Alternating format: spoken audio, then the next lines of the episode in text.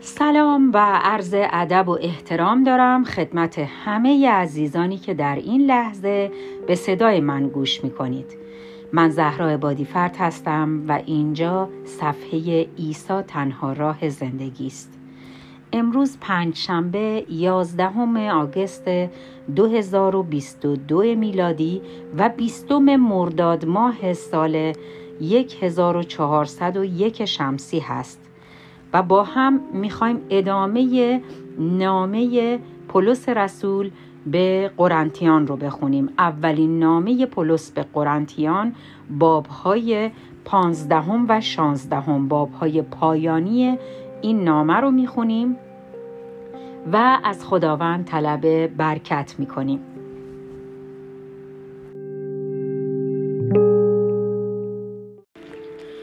نامه اول پولس رسول به قرنتیان شهر قرنتوس باب پانزدهم اعتقاد به قیامت.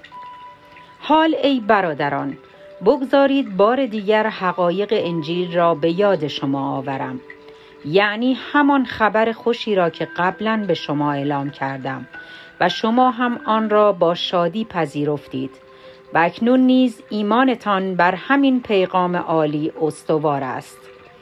همین خبر خوش است که اگر واقعا به آن ایمان داشته باشید باعث نجاتتان می گردد مگر آنکه ایمانتان واقعی نباشد. من مهمترین حقایق انجیل را همانطور که دیگران به من رساندند به شما اعلام کردم. یعنی این حقایق را که مسیح طبق نوشته های کتاب آسمانی جان خود را در راه آمرزش گناهان ما فدا کرد و مرد. در قبر گذاشته شد و روز سوم زنده گردید و از قبر بیرون آمد همانطور که انبیا پیشگویی کرده بودند. پس از آن پتروس او را زنده دید و بعد بقیه آن را بقیه بقیه آن دوازده رسول نیز او را دیدند. سپس او خود را به بیش از پانصد نفر از برادران ما ظاهر کرد که بسیاری از ایشان هنوز زنده اند و بعضی نیز فوت شدهاند بعد از آن یعقوب و همه رسولان او را دیدند. آخر از همه من نیز او را دیدم. در واقع من همچون طفلی بودم که پیش از وقت به دنیا آمده باشد. زیرا من از تمام رسولان کوچکتر هستم. چون بعد از آن بدیهایی که به کلیسای خدا روا داشتم حتی لیاقت ندارم نام خود را رسول بگذارم. اما اکنون هرچه هستم به خاطر لطفی است که خدا در حق من فرموده و این لطف نیز بی نتیجه نبوده است چون من حتی بیش از سایر رسولان زحمت کشیدم هرچند که من نبودم که این کارها را می کردم بلکه خدا بود که در من کار می کرد و مرا برکت می داد. به هر حال فرقی نمی کند که من بیشتر زحمت کشیده ام یا ایشان. مهم این است که ما انجیل را به شما اعلام کردیم و شما نیز به آن ایمان آورده اید.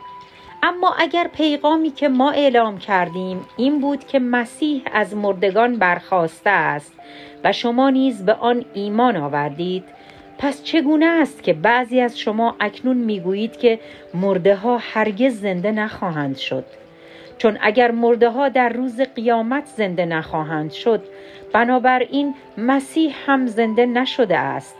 و اگر مسیح زنده نشده است پس تمام پیغام ها و معزه های ما دروغ است و ایمان و اعتماد شما نیز به خدا بی اساس و بیهوده می باشد در این صورت ما رسولان نیز همه دروغگو هستیم زیرا گفته ایم که خدا مسیح را زنده کرده و از قبر بیرون آورده است. اگر قیامت مردگان وجود نداشته باشد این گفته ما نیز دروغ است.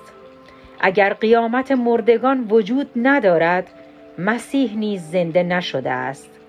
و اگر مسیح زنده نشده ایمان شما نیز بیفایده است. و هنوز زیر محکومیت گناهانتان هستید. در این صورت تمام ایماندارانی که تا به حال مرده اند نابود شده اند. اگر امید ما به مسیح فقط برای زندگی در این دنیا باشد از تمام مردم دنیا بدبخت ترین زنده شدن مسیح پایه مسیحیت است. اما واقعیت این است که مسیح پس از مرگ دوباره زنده شد. او نخستین فرد از میان کسانی است که در روز قیامت زنده خواهند شد. همانطور که به علت گناه آدم مرگ به این دنیا آمد در اثر کار نجات بخش مسیح نیز زندگی پس از مرگ نصیب ما شد. همه ما می میریم زیرا از نسل گناهکار آدم هستیم. چون هر جا گناه باشد مرگ نیز وجود دارد. اما همه کسانی که از آن مسیح می باشند پس از مرگ بار دیگر زنده خواهند شد. اما هر کس به نوبت خود نخستین کسی که زنده شد مسیح بود. سپس به هنگام بازگشت او تمام آنانی که به او تعلق دارند زنده خواهند شد. پس از آن آخرت فرا خواهد رسید. در آن زمان مسیح تمام دشمنان خود را نابود خواهد ساخت و سلطنت را به خدای پدر واگذار خواهد کرد. زیرا سلطنت مسیح تا زمانی خواهد بود که همه دشمنان خود را نابود سازد. آخرین دشمن او مرگ است. که آن هم باید مغلوب و نابود شود. چون خدای پدر اقتدار و حکمرانی بر همه چیز را به مسیح سپرده است البته روشن است که خود خدای پدر زیر این اقتدار و سلطه نمی باشد. سرانجام وقتی مسیح بر تمام دشمنان خود پیروزی یافت آنگاه خود او نیز که فرزند خداست خود را تحت فرمان پدرش خدا قرار خواهد داد تا خدا که او را بر همه چیز مسلط ساخته بود بر کل عالم هستی حاکم شود. اما اگر مردگان هیچگاه زنده نخواهند شد پس چرا بعضی به جای مرده ها غسل تعمید می‌گیرند؟ این غسل چه فایده ای دارد؟ مگر اینکه ایمان داشته باشند که روزی مرده ها دوباره زنده خواهند شد یا ما چرا هر روز جانمان را به خطر می اندازیم و هر لحظه با مرگ دست و پنجه نرم می کنیم به افتخاری که به رشد روحانی شما در خداوند ما عیسی مسیح دارم سوگند که من هر روز با مرگ روبرو می شدم. اگر پاداش زحمات من فقط در همین زندگی است پس چرا بیهوده با اهالی شهر افسوس که همچون حیوانات درنده بودند مبارزه کردم؟ اگر بعد از مرگ زندگی دیگری وجود ندارد بخوریم و بنوشیم و خوش باشیم زیرا فردا خواهیم مرد و همه چیز به پایان خواهد رسید.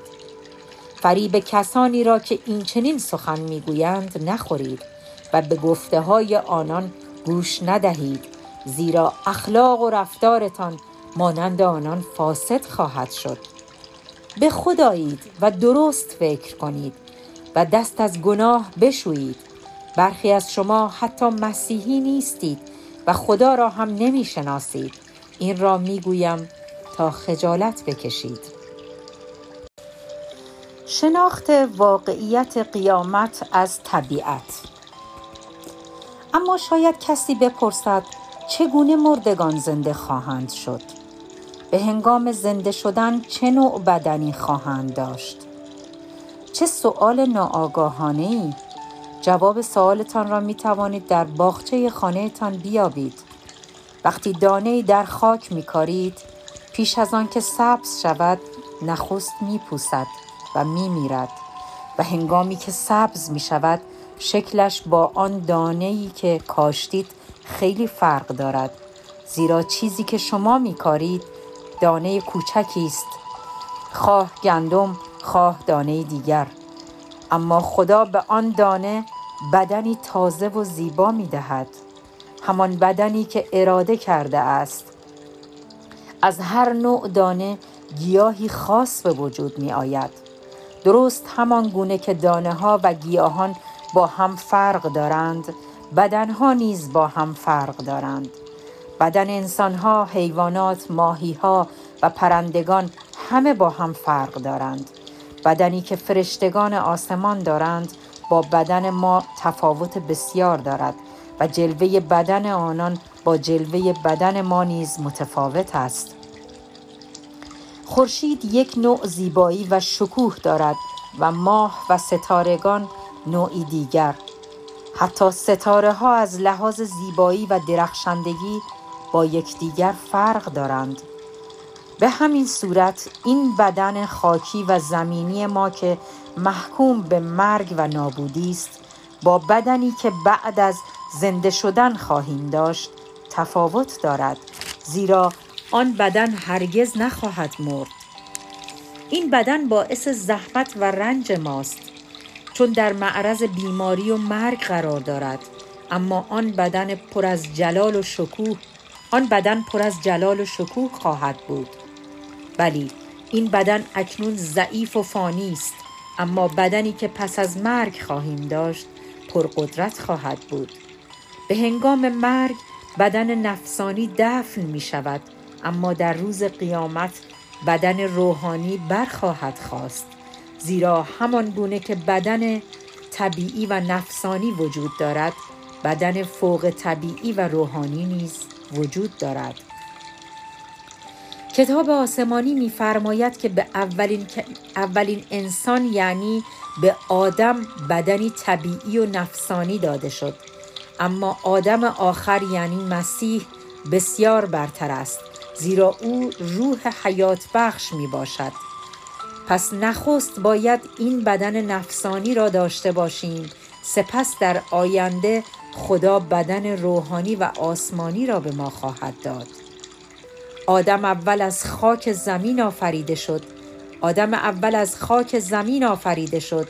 اما آدم دوم یعنی مسیح از آسمان آمد. هر یک از ما انسانها بدنی خاکی داریم. شبیه بدن آدم. همچنین آنانی که از آن مسیح می گردند همانند او بدنی آسمانی خواهند یافت. همانطور که در حال حاضر هر یک از ما بدنی داریم مانند بدن آدم روزی هم بدنی خواهیم داشت مانند بدن مسیح. ای عزیزان مقصودم این است که بدن خاکی که از گوشت و خون ساخته شده است نمی‌تواند وارد ملکوت خدا شود. و این بدنهای فانی ما در خور زندگی جاوید نیستند. بدن جاودانی برای مسیحیان مرده و زنده. حال می‌خواهم رازی عجیب با شما در میان بگذارم. ما همه نخواهیم مرد بلکه به همه ما بدنی نو داده خواهد شد. زمانی که شیپور آخر از آسمان به صدا درآید در یک لحظه در یک چشم بر هم زدن همه ایماندارانی که مرده اند با بدنی فناناپذیر زنده خواهند شد. آنگاه ما نیز که هنوز زنده ایم ناگهان تبدیل خواهیم پذیرفت و بدنی نو خواهیم یافت. زیرا بدن خاکی ما که فانی و از بین رفتنی است باید به بدن آسمانی تبدیل شود. بدنی که هرگز نابود نخواهد شد و همیشه زنده خواهد ماند. هنگامی که این امر اتفاق بیفتد یعنی بدن خاکی و فانی ما به بدن آسمانی و جاودانی تبدیل شود آنگاه آن پیشگویی یک کتاب مقدس عملی خواهد شد. آنگاه این پیشگویی کتاب مقدس عملی خواهد گردید که می‌فرماید زندگی بر مرگ پیروز شد. ای مرگ پیروزی تو کجاست؟ نیش تو چه شد؟ گناه یعنی همان نیشی که باعث مرگ می شود از بین خواهد رفت و شریعت که گناهان ما را به ما نشان می دهد دیگر بر ما داور نخواهد بود. خدا را شکر برای تمام اینها. اوست که ما را به وسیله خداوندمان عیسی مسیح پیروز میگرداند. بنابراین ای عزیزان از آنجا که پیروزی ما در آینده حتمی است پس در ایمان قوی و ثابت قدم بمانید. و همواره مشغول خدمت به خداوند باشید. چون می‌دانید که خدمتتان به خداوند بی نتیجه نیست و در قیامت هر کس پاداش اعمال خود را خواهد یافت. آمین. نامه اول پولس رسول به قرنتیان باب شانزدهم باب پایانی. جمعآوری هدایا برای مسیحیان اورشلیم. اما درباره اعانات و هدایایی که در نظر دارید برای مسیحیان اورشلیم بفرستید می توانید چنین عمل کنید. به کلیساهای ایالت غلاطیه نیز همین روش را پیشنهاد کردم. در نخستین روز هر هفته یعنی یک شنبه هر یک از شما به نسبت درآمدی که داشته اید مبلغی را برای این کار کنار بگذارید. برای جمع آوری این مبالغ منتظر آمدن من نباشید.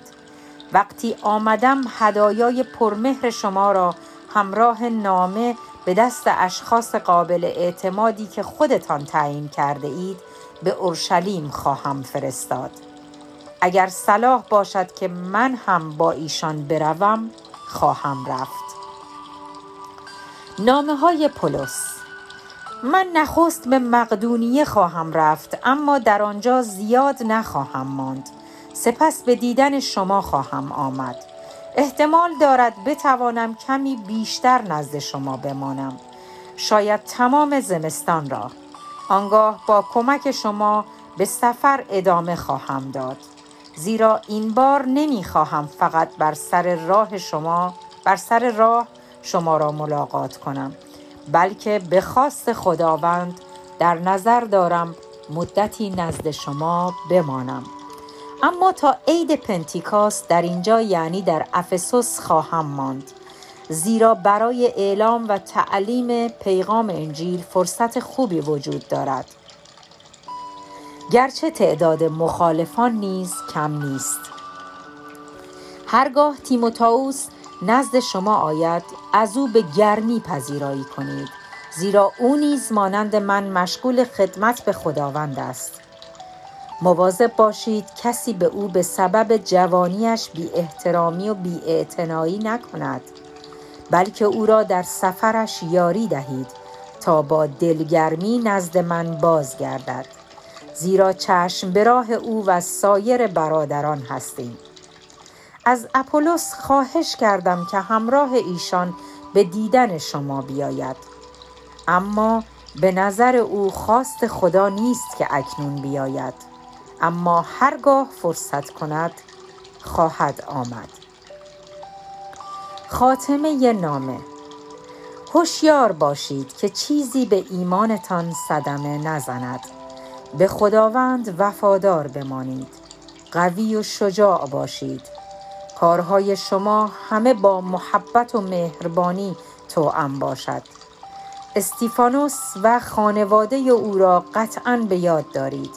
ایشان اولین کسانی بودند که در یونان مسیحی شدند و زندگی خود را صرف کمک و خدمت به مسیحیان کردند خواهش می کنم دستورات و راهنمایی های ایشان را به جا آورید و به آنان و تمام کسانی که با چنین صمیمیتی در کنار شما زحمت می‌کشند تا آنجا که می توانید کمک نمایید. بسیار شادم که استیفانوس فرتوناتوس و اخائیکوس برای دیدن من به اینجا آمدند. ایشان جای خالی شما را پر می کنند و به جای شما به من کمک می نمایند آنان باعث شادی و دلگرمی من شدند و یقین دارم که نسبت به شما هم همین طور بوده اند. امیدوارم قدر زحمات چنین اشخاصی را بدانید. کلیساهای ایالت آسیا سلامهای گرم میفرستند.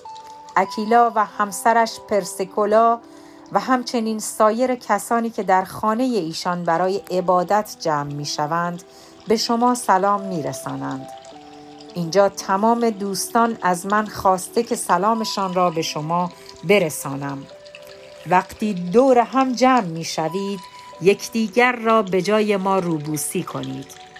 من پولس این سلام ها را به دست خودم می نویسم اگر کسی خداوند را دوست ندارد لعنت بر او باد. ای خداوند مسیح بیا. فیض خداوند ما مسیح با شما باشد. همه شما که از آن عیسی مسیح هستید محبت های قلبی مرا بپذیرید. آمین. فرزندان خداوند با هم تا پایان نامه اول پولس رسول به قرنتیان شهر قرنتوس مطالعه کردیم و امیدوارم که همگی برکتش رو هم دریافت کرده باشیم. امیدوارم که کلام زنده خداوند در زندگی شما عمل کنه و براتون برکات روزافزون به بار بیاره. آرزو می کنم که همگی در پناه خداوند باشید تا درودی دیگر بدرود.